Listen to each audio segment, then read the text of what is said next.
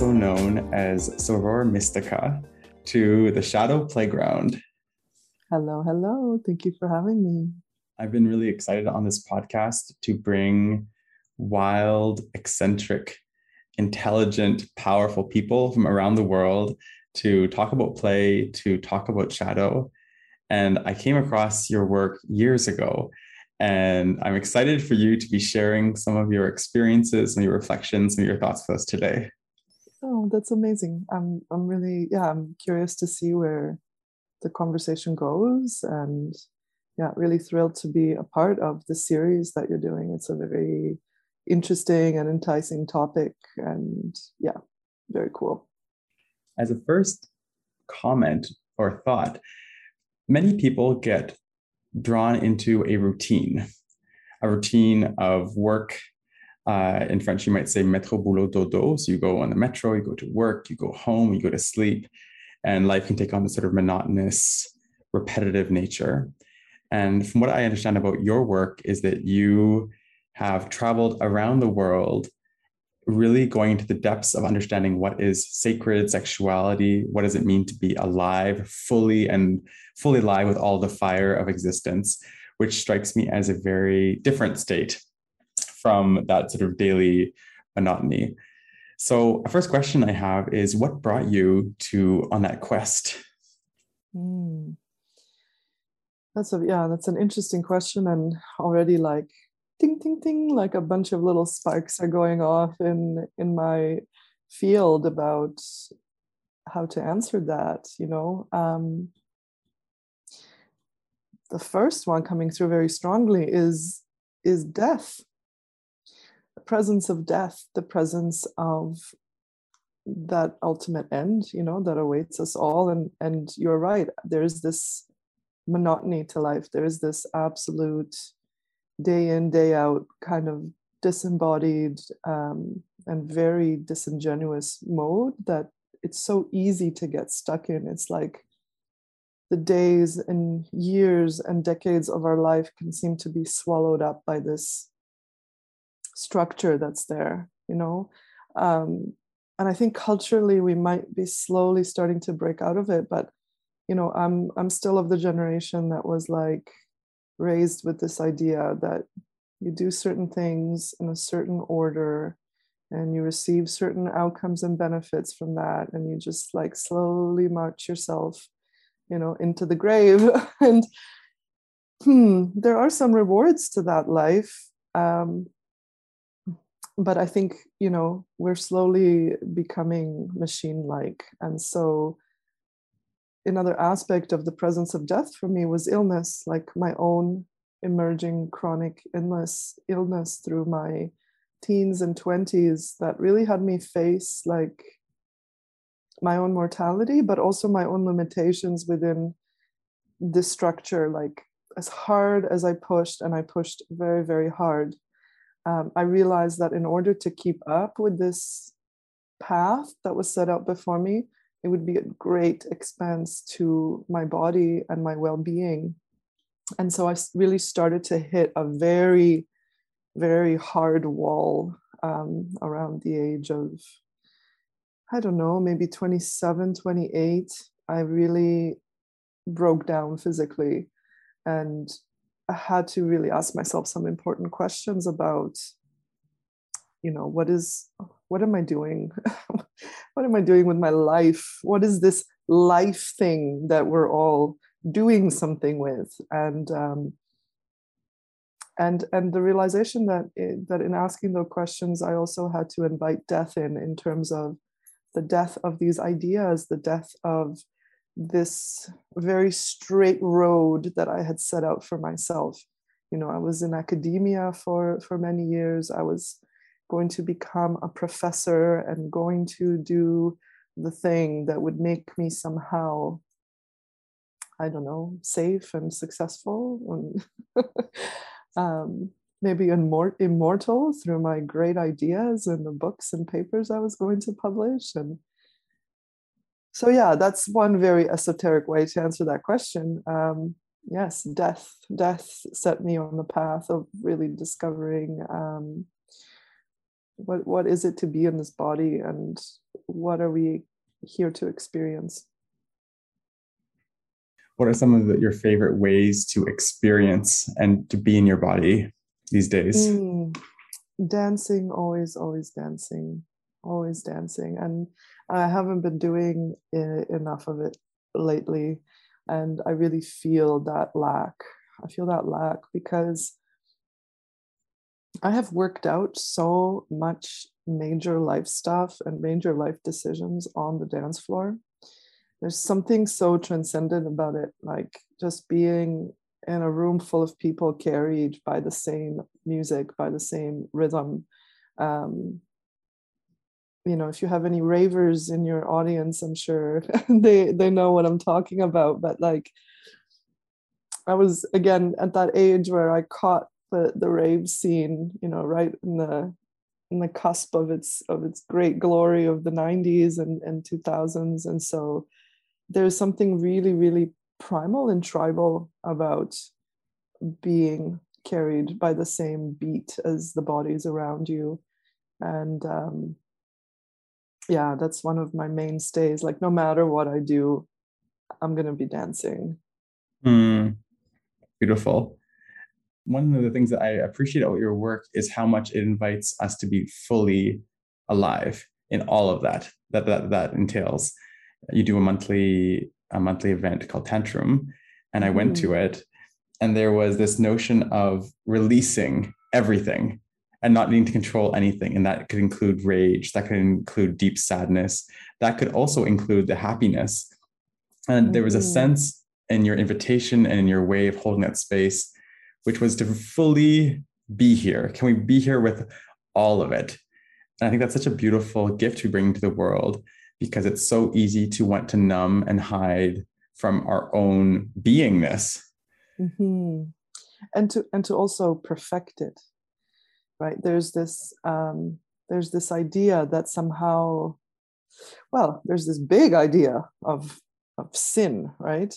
Uh, there's this this big idea that there's something terribly wrong with this incarnation that we are in. And there are many many lineages and many religions and many spiritual paths that are on that ascending path. So it's like all about lifting up out of here you know um, doing all the things paying the our dues in this realm so that we can then achieve something in the next realm so that we can um, complete the cycles of karma or enter the pearly gates of heaven. So there's this deference of of you know the, the the full span of experience to to another realm to another time. And this ascension path is is is pretty insidious because it vilifies the body and it vilifies much of our human experience particularly sexuality particularly pleasure. And so a lot of people um, even people who have left their religion or have never been religious kind of import this idea of of the need to perfect uh, the, their human experience and, and to achieve some optimal state of happiness or ecstasy or fulfillment that I just don't think is a realistic thing because we are plugged into these natural cycles of this planet, of this dimension, of this animal body that goes through seasons, that goes through cyclical changes, that is throbbing with the pulse of life and death, creation and destruction. If we really open our eyes and look around, this is what we see, this is what we are immersed in. And yet, uh, you know, our psyche has evolved to reject anything that is on the descending path, anything that is about going down, going into the darkness, going into the void, going into the letting go, the releasing, the destructive part. We're only focused on like the eternal bloom, you know? But it's like when you kind of look at it like that, it's like, that's impossible. That's impossible in this life. Maybe there's another realm, another dimension of eternal bloom but i really believe that we're here to live this experience to to the fullest and that there is a transcendent portal available if we truly open to the full spectrum of life both the the the, the wretchedness of the grief and the pain of the heartbreak right? To be to be incarnated is to know that everything you know and everything that you love is going to die. Like think of the heart like that's the ache that's the longing that's that's the the like oh the heart stretching love capacity that we have.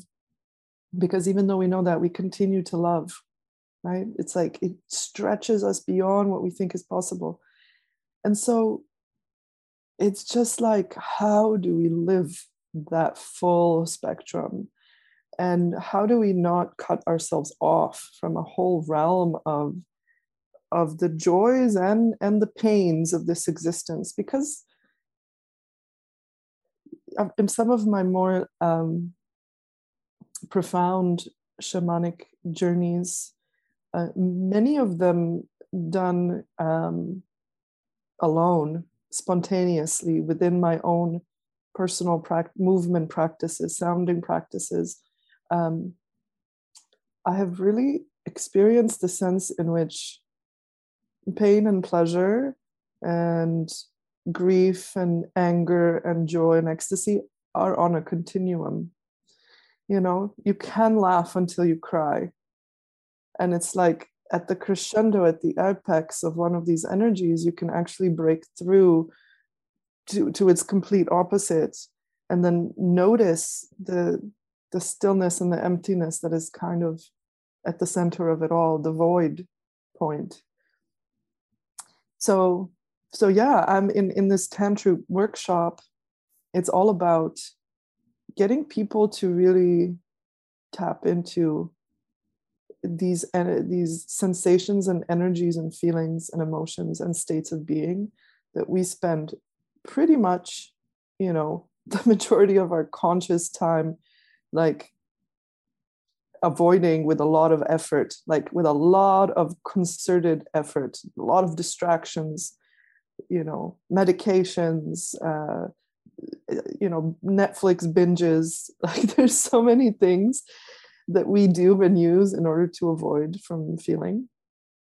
And so tantrum is this beautiful monthly practice where we come together in in community and and we open up a space to feel fully feel everything. And it's all welcome and it's all holy you know? It all carries deep, profound wisdom uh, about who we are and what's what's right for us and where we want to be and where we want to go. And yeah, loved having you there. Hmm. Yeah, thank you. I think of this sort of great illusion, and I think you you need it so well. This idea of our heads having a story about what emotions are right or what kind of perfect experience might be there, but how by actually opening our eyes and looking around, existence is actually already there. And we can actually understand that everything is part of that, all of the emotions. Mm-hmm. One of the one of the you mentioned that you started on this path with a with sickness and with death. And one of the things that you have on your website is this sentence talking about you say you take resolve to st- stand in the fires of transformation and it might feel like you're dying. So I'm wondering how might people begin this journey of daring to open up to everything that's there, everything, you know, capital E, everything. How how can people begin those gentle steps? Mm-hmm.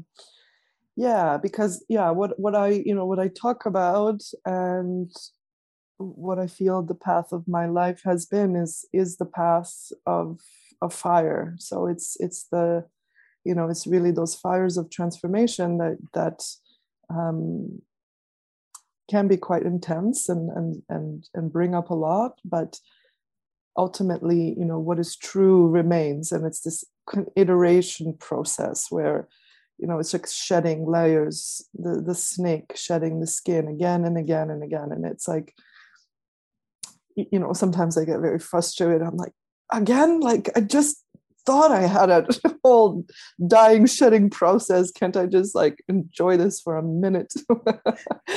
But you know it's like it's it's a constant practice of of surrender and trust. But how to begin you know there are many pathways and i don't really have a definitive answer because I, I, I very humbly know that what i don't know is so much vast like more vast than what i do know but i can share about my path um, and what has worked for me and what people that work with me and resonate with me are also drawn to and recognize that it's an important piece for them. And that's to begin to get really, really curious and to start cultivating a relationship with your body and the sensations that arise from the body. And so the emotional work is, is one big, very accessible piece of that because we all have them all the time and we all know we carry repressed anger and grief and frustration and rage and um, and we all know we don't necessarily have the healthiest ways to to deal with them um, but it's so much about tapping into and be- becoming really aware and i always say listening for and listening to sensations as they arise from the body. Because that is one way into this full spectrum existence. Um, because so much of our lives again is is really you know from the chin up how many people you know even I, when i talk to my clients i say okay so you know how many hours a day do you sit at a computer? And how often do you not get up to pee when you know that you need to pee? Like how often are you so absorbed in what you're doing in the technology that you you're ignoring these basic bodily signals for a glass of water or a bathroom break or a stretch? Um, but really there's there's this whole other being there waiting for our attention. And the body when we tap into it the body doesn't know judgment. The body doesn't naturally speak the language of shame or or you know um, evil or sin. It's like feeling and sensing its environment at all times and it's continuously giving us um, it's like a live feedback system from coming up from below so it's from that down direction. It's coming up from below rather than coming in from above, from the, the big, open, conscious, celestial, divine realm. It's coming up from below. And so sometimes I imagine these like vines slithering up my legs, up my thighs, around my groin, up into my belly. And I say, listen, you know, what is coming up from these deep earthly places uh, that our bodies are tuning into at all times. We have only been on this planet with these psyches that we have now formed, these modern psyches, for a very, very short amount of time of, of human evolution. For, for the bulk of our time, we have been on the ground, we have been listening uh, very intently and our eyes intently on the horizon and attuned to the changes in air and temperature. And so we have that sensitivity still. It's just laying there untapped. And so I think that that is, that has for me and many people that I've worked with been a really powerful portal into opening up. And like, why does that matter? Because it opens you up to the sense that what you are is a part of a much larger organism. That includes the land that you stand on and the insects that are buzzing around and the animals of this planet, and perhaps much more than that, all of the plant beings, all of the mineral beings. It opens you up to this nonverbal language of this organism that we are all connected to. And then that sense of separation and that sense of, ah, I have to make my experience a certain way. Otherwise, I'm a failure or my life is meaningless. Like it just starts to drop away. And our listening becomes deeper and our attunement becomes more subtle and more profound to everything that is moving around us at all times and how we are a part of it.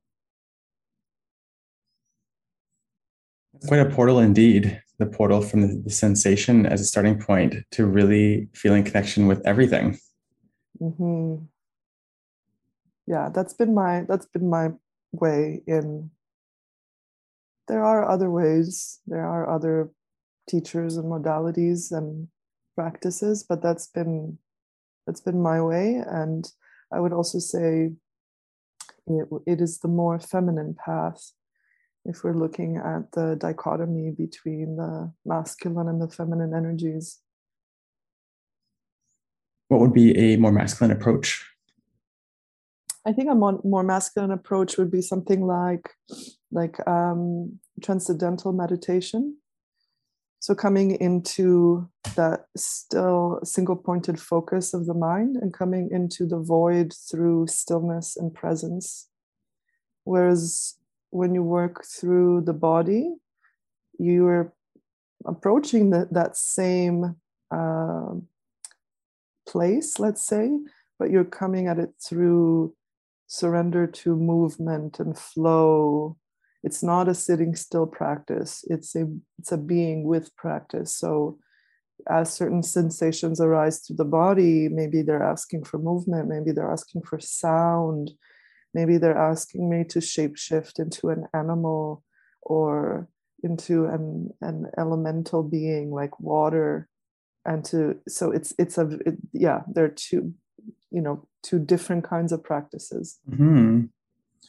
and i you know this pod- podcast is around play and shadow as i mentioned and, and what I, I want the link to be really clear for people who are listening to this it's when we are in our bodies when we are connected to everything when we have are allowing space for all of our beings without judgment without leading or orienting ourselves towards a false idea of perfection i believe that's where we can fully play and engage and be in our vitality and it mm-hmm. takes the 360 you can't just have the bloom. The eternal bloom ever happy ever playful always on. It just doesn't work that way. It's kind of like a take it or leave it everything or nothing.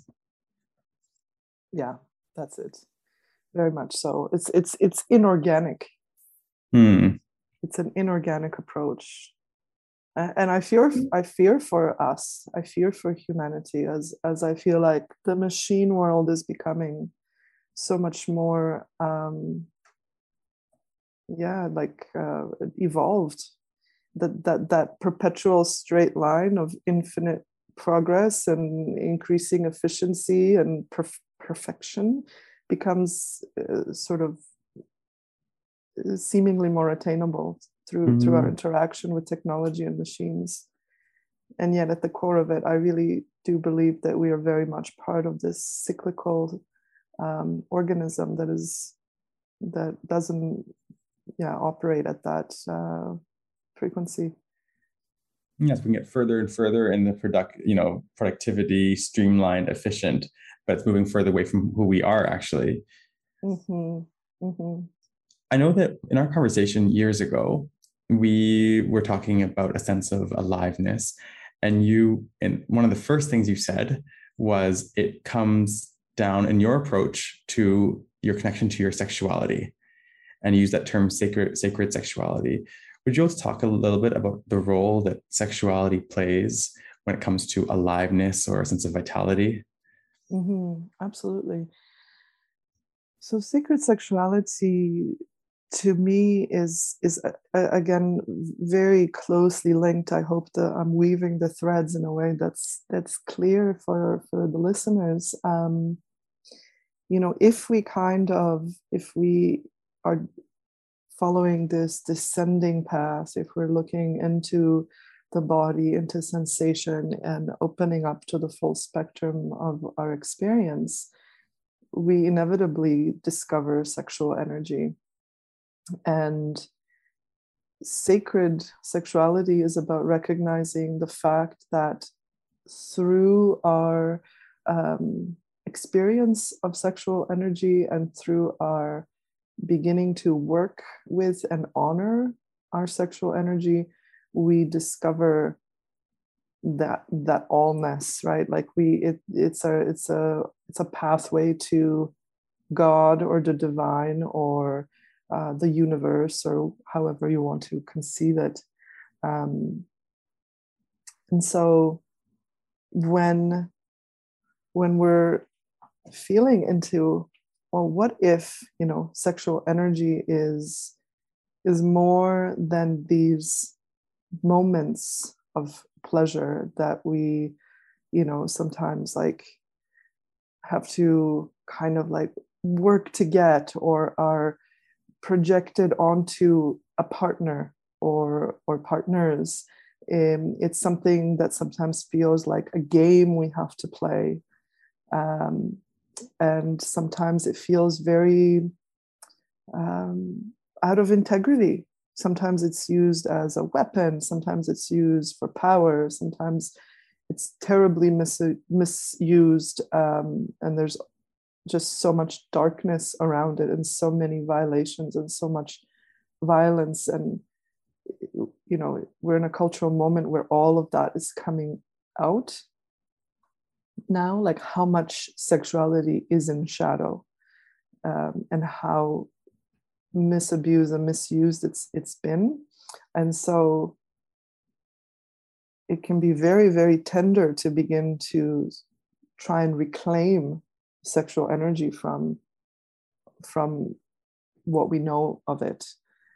But when we do do that um, when we start to cultivate sexual energy not necessarily for a specific outcome or like without instrumentalizing it. So it's like a lot of people have sex for intimacy. It's not so much about the sex it's like they want intimacy but the only way they know how to get it is through sexual encounter um, that's just one example where we're instrumentalizing that energy. Some use it for power, as I said. When we take it out of that mode and start to look at that energy and ask the question like, what is this in its in its essential nature? How does this want to move through me if I just hold off on like my expectations and and my sort of goal oriented finish line oriented drive to like get to the prize at the end of the road. Like when we just kind of back off and and do that practice that i was talking about of just getting really curious about sensation as it's arising and moving through my body go into a state of deep listening as this energy, as this pleasure, is as this eros is sort of enlivening different parts of you, what happens then? You know? And one of the things that happens is we discover that we're fucking alive. Surprise. like, whoa. I'm like really, really, really alive.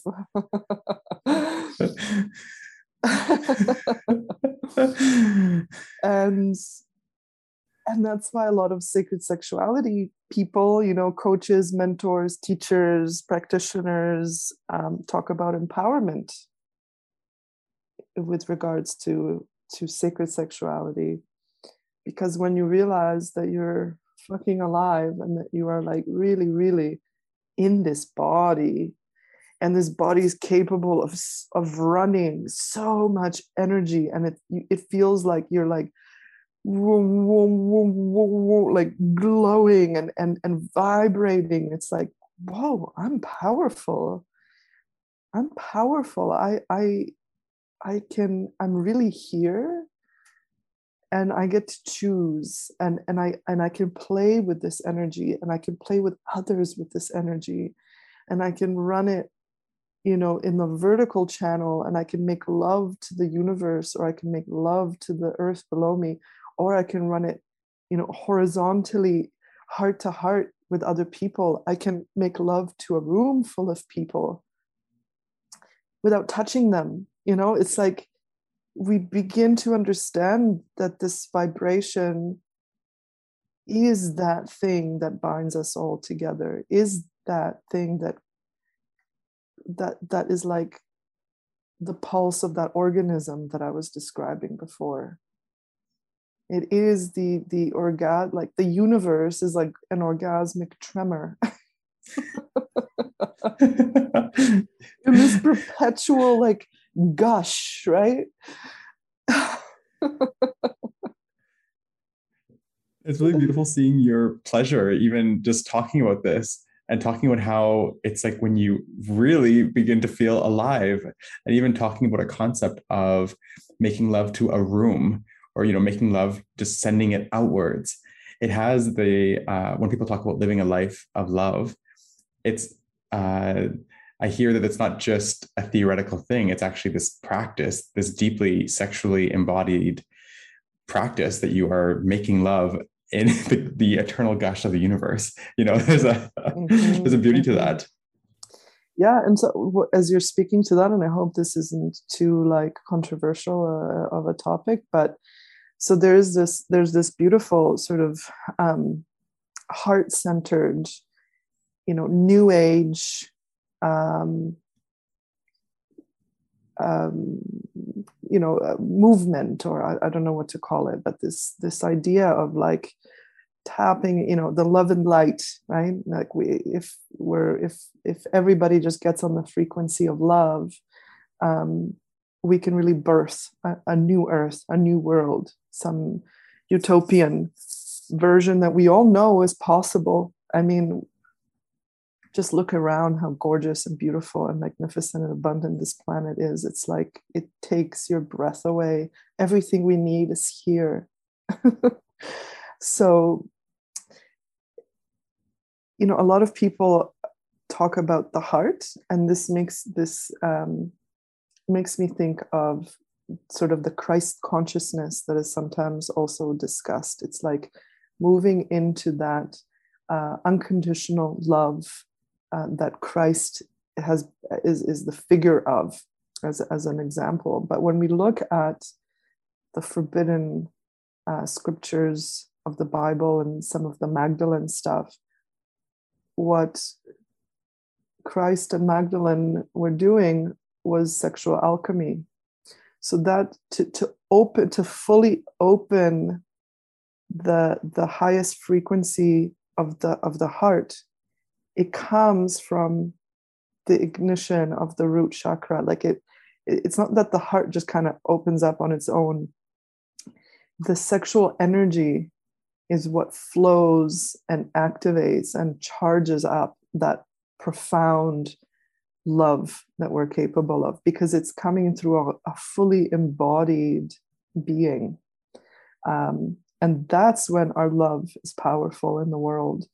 Um, and so yeah that it's it's an interesting it's an interesting thing to to notice how it moves how it's moving through culture right now. Um, because there's a lot of discussion about heart-centeredness and unconditional love and tapping into you know the frequency of universal love um, birthing a new world. And yet many many people are still very disembodied and very afraid to look at their sexuality there's still this kind of uh, old vestige, old imprint, old memory of the sinfulness of sexuality. And this is what I think we will all need to work through in order for that heart centered, heart wide open world to exist. You can't have that if you're still putting sexuality in the shadow.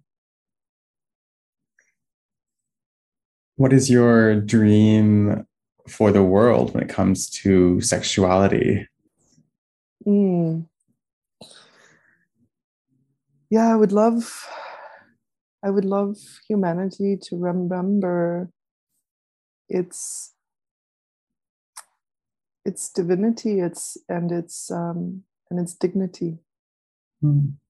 And I think that when we tap into this life force, it's like recognizing that this is this is like the the golden nectar. This is this is the part that like ignites uh, this this life this is what all of life all of creation comes from and so when we recognize that we carry a, a drop or a spark of that within us it's to recognize the divinely creative uh, part of us.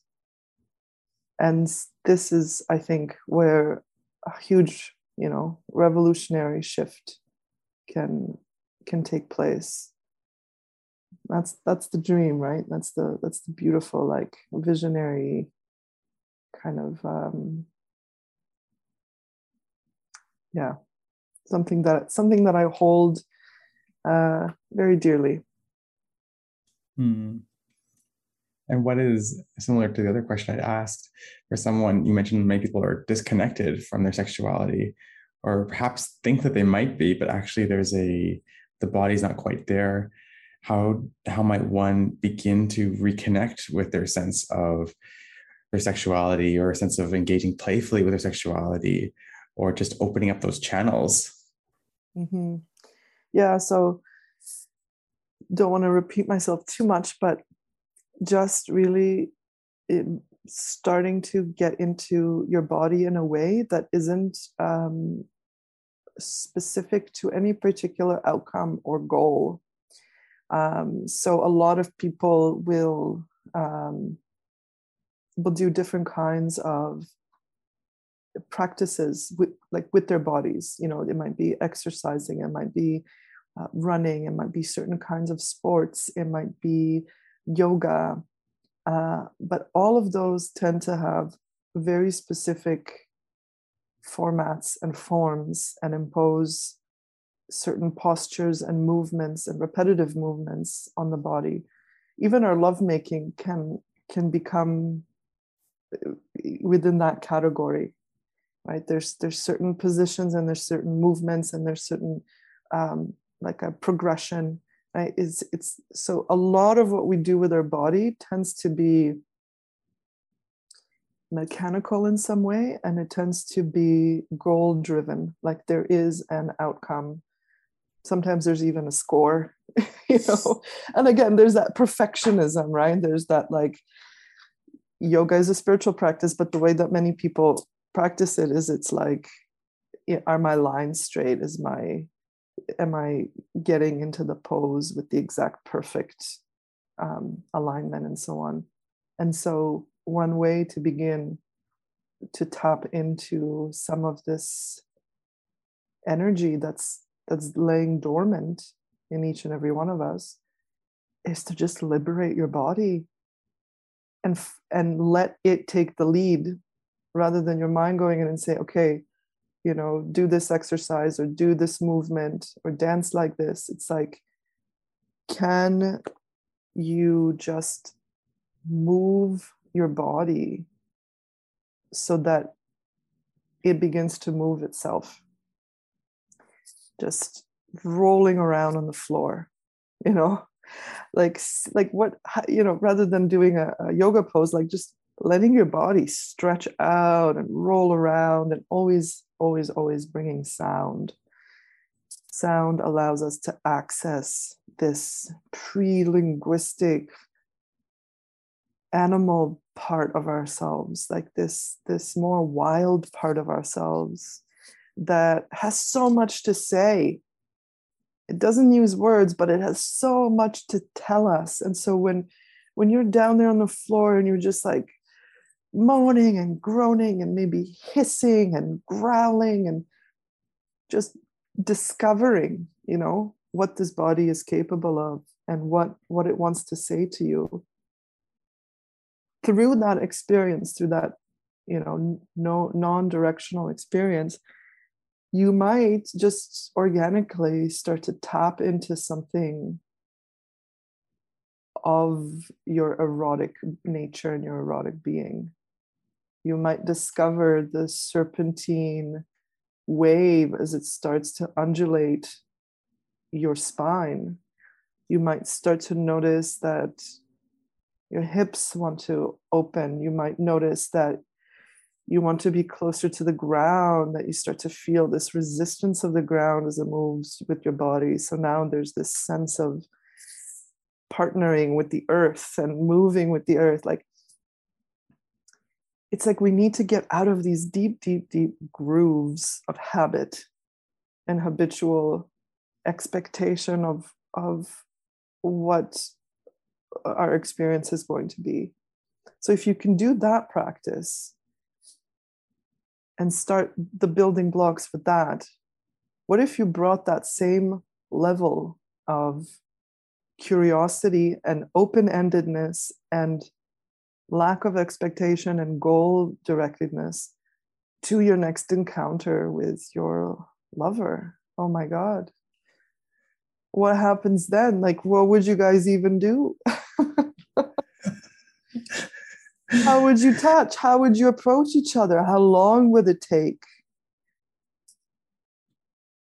you know it's, it's so so it's like it begins to open up the realm of possibility where where one becomes highly highly sensitized to their own experience. And it becomes more about the the the truth and depth of that experience moment to moment to moment than what it looks like from the outside or how it fits the script of what sexuality is or what pleasure is or what intimacy is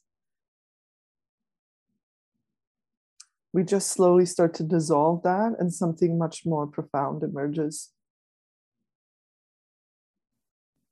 that is such an incredible invitation to break free of the rote and routine ways of moving and being in our sexuality. One of the things that I've realized with this this podcast and exploring playfulness is that I we need to go to the edges. It's not by going to a corporate play consultant necessarily that we understand the breadth of what play and life can be. Is and, there such a thing? Is there a corporate play consultant? Is that, is that a thing? Is that a job? That is a thing. Yes. and in your invitation, it's like, what if we want to be on the ground hissing and maybe letting our hips gyrate? It's I'm certain someone will be listening to this episode and being like, what is going on? Like with this conversation. And I invite that person to be curious because I think it's this is what you're sharing is it's the edges and it is the essence of how we connect to our lives, all of our lives. Yeah.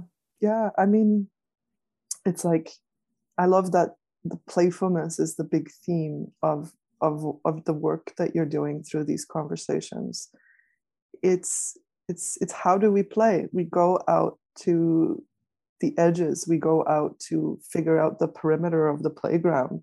We go out and like see what there is in all the nooks and crannies. That's how kids play. And yeah for anybody who's listening to this and thinking like i would never do that. What's the you know or what's the point of that? or that feels silly or that feels like disconnected from what we're talking about. That has nothing to do with sexuality or that has nothing to do with um, being feeling more alive um, yeah, I would say just try it. Try it with that energy of playfulness and curiosity. What if? What if you discover something unexpected, something totally strange and yet profoundly familiar? You know, like we know this. That's the things that we know this in our bones and in our cells.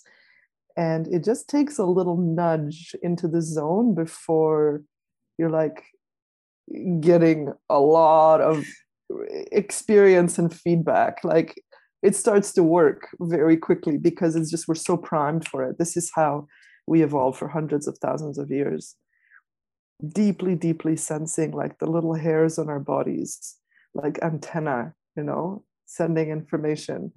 So i welcome the skeptic and i welcome anybody uh, who wants to discuss you know to contact me or who wants to experience to contact me. I love holding space for for people's discoveries of themselves in this way when I read between the lines of what you're saying, I I can sort of intuit that you have seen many a person walk into a room and within a few gentle prompts they are wildly dancing or singing or being in their body. and it seems like it's a cycle that you've seen often. So at the point where you're like, yep, I get this. I have, you know, and I think part part of and and like that's the thing. My my absolute one of the, the core pieces of, of my commitment and my and my integrity is I don't force anybody to do anything. Um, I only present invitations, and and ultimately, my my invitation is to to an energy and to a state of being. It's never to the path there. And I hope that that makes sense because everybody will find their own path there where I do have a particular skill is that I definitely have spent the first part of my life as a big floating head, disembodied head. I went so far up the ivory tower. I'm surprised that like I didn't just like float off into, into like out of the stratosphere. Um, and then i came crashing down into the body into the into a body of pain into a pissed off body that had been that i'd abandoned that like really needed to let me know a bunch of things and put me in my place. And and i had to earn its trust. I had to reestablish a relationship with it and i'm still learning how to do that and i still fall back into old patterns. And i still have to be very very mindful and careful and continuously cultivating this within myself. And so when I see somebody who's a skeptic, who's you know um, an intellectual, who who is not spiritual at all, you know, it's not. A, I, I my work is spiritual, but it doesn't fall under any rubric um, of any system or religion. I I feel like I know how to get somebody from that place into recognizing that this isn't woo woo stuff. This isn't like stuff that they just don't have access to. Like this is a this is a part of our experience already. It's just that we're ignoring it or t- or tuning down the voice to a little whisper. And all I do is I say, "Hey, remember that little whisper that that's been there since you were a kid? Just listen to that for a minute. Listen to it for a minute more. And Let it get a little louder. Oh, oh, it's it's it's starting to to be really clear. Okay, well, what if you follow it? Do you trust it? How about you go a little further into that voice? And it and it's a very natural process for people. They they take themselves there. You know, everybody knows their path there. Um, so yeah, I do present that invitation for people your commitment to the, the presence and the being versus the path is so beautiful from a training perspective because there's that deep trust that they have the path. And I know that you do a lot of work with non duality. And I'm wondering how you, how might one, or how do we find that balance between loving and accepting who we are? And like you mentioned, the snake skins keep shedding, and also wanting to continue to grow to push ourselves to explore how do we hold both of those states? Mm, well it's a big question. Yeah so the the tantric path which some of my work is informed by at, at least as it's as it's come to the west through the neo-tantra tradition um, is a non-dual path. And yet much of tantric work is you know about polarity It's about the polarities of energies within us, and oftentimes we work in pairs that are holding polar energies. And so, the, the really profound wisdom teaching of Tantra is that, and one of the most beautiful ways that I have heard it uh, kind of explained by one of my teachers, is that Tantra is the place where, or Tantra is happening everywhere where polarities meet. And so Tantra is, is in that definition is understood as, as, as I understand it, is the portal that opens anytime you have opposites you know standing in contact with each other and so when you have this on the one hand like i want to keep growing i'm on my self-development path. There's so many more trainings i want to do and um, I, I, need to you know i've achieved enlightenment and i'd like to achieve enlightenment and all of that. And then on the other hand you have this like all like everything is perfect.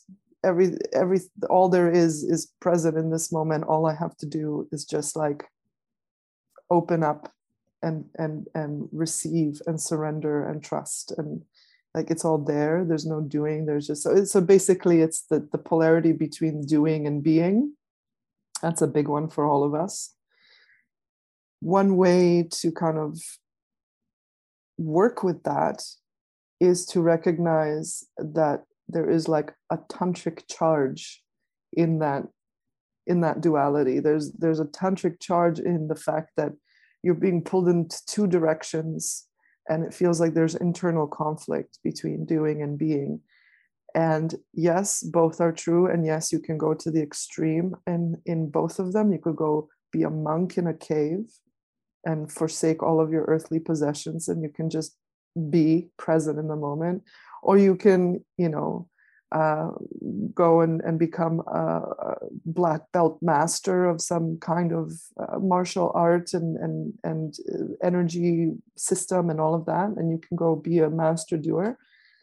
But at every moment of that co- inner conflict or either of those paths, there is this tantric orgasmic current that is taking place. There is this spark of life that is an invitation to actually just recognize that those polarities don't exist and somehow the doing and the being are unified within a particular vibration. And i i can't say more because it's so highly mystical and esoteric that it's something that i've only touched briefly and through through like body knowledge rather than something that I can talk about. And I and so it's it's something that I can hint at, but it's for I think individuals to to really discover that on their own. It's like feel the charge between doing and being, hold them both equally in presence, and then notice if there's something, if there's the holy third that emerges that collapses the polarity. I like that invitation for people to hold those and perhaps whatever polarity might they might have and just to see what that what is that third that emerges and mm-hmm. i know for mm-hmm. myself it it's a beautiful invitation I, I just have this image of of that that crossing and something a chemical reaction of sorts that happens where everything is suddenly different and the way you were looking at things is not perhaps as it were as it was. Yes. Yeah that's exactly it. Yeah. I wanted you mentioned the word shadow a few times and i've asked a few different guests this but i would be delighted to hear your how you understand shadow and also how might we engage playfully in discovering and interacting with our shadow? Mm-hmm. To the non-dual path and um, and a lot of and and what I've already been discussing in the path of descent. So um, I distinguish shadow from the dark. So it, the, the way that I work with with energies uh, is that there you know there's the light there's the consciousness and then there's the dark which is the matter and there isn't um, and dark is not evil dark is just more dense. It's more dense. It's it's um, it's in the realm of body and earth and matter whereas the light is the more uh, effervescent and the immaterial. Um, and so there's one of the primordial polarities the light and the dark. Where shadow falls is there's shadow in both the light and the dark shadow is the aspect that is uh, basically in our blind spot it is the unconscious expression of some part of ourselves usually related to a wounding of some kind um, and so it's a lot of subverted energy um, that then expresses the kind of like rears its head in some way that we might not be in total conscious awareness of or control of. So shadowy, um, shadowy desires uh, can lead to manipulative behavior right? So so not for whatever reason having had experiences where you don't feel that you have a voice and that your needs and desires will be acknowledged and met might lead might push your desires um, into the shadow where you learn that you can only get what you want through manipulation of other people and so that would be a shadowy aspect. And the work with our shadow is about shining our light on them, not the like um, cop uh, flashlight into your uh, car kind of light you know like aggressive searching domineering kind of light but like like a very suffused amber lantern light. Sounds nicer. um, and just and you know and kind of going into the back of the cave where where these shadowy aspects are hiding um, and saying what do you need? What do you need? How can i how can i advocate for you? How can i speak for you? How can i hold you um, how can i integrate you? We talk about integrating the shadow. So and and you know there's shadow aspects of the dark and there are shadow aspects of the light um uh, you know uh, modes of, of our being archetypal modes of our being um that's a much i feel like a much bigger conversation that i would mm. definitely uh, return to have um, but yeah that's that's my understanding of how how shadow aspects work and a lot of this is coming from from jung the work of jung who i think is has had a, a really big impact on a lot of this this kind of work and, and understanding of the human psyche as it operates through shadow. And um, yeah i love i love the the playful invitation that you're bringing to it because as i said it's not this harsh searching light of this kind of patriarchal father figure who's coming and say hey who, who's back there? I see you yeah but it's it's it's a much more um uh, there's so many interesting ways to work with shadow like acting them out, playing them up, giving them names and costumes, and like giving them center stage is like so much fun when you do it consciously, right? Um, but they're they're tricky. They're tricky little things, and uh, it takes it takes a lot of patience, and it takes a lot of um, takes a lot of waiting, waiting patiently for this old, very old, very insidious pattern to to pop its head out, and and being ready to strike in that moment uh, with with the clarity and the precision. So um, mm. yeah, very interesting work. Your your your offerings to the world right now feel uh, visionary and needed. So thank you so much for sharing these insights. I definitely feel full of full of hope just listening to you and just excited for the possibilities that bring uh, listeners and anyone who might connect with this with this uh, conversation. Is there anything you would like to name or say to close close our time together? Well, first of all, thank you very much. I'm I'm very pleased to to hear that my words resonate with you, and um, yeah, it's been a really beautiful, flowy conversation. I really didn't know where we would head, and uh, and that's beautiful. I feel like that's a practice in and of itself that like really captures what we've been talking about. Um, so yeah, I really I really love that. It's been great. Thank you very much for in, involving me in this. My pleasure. All the best. Thank you.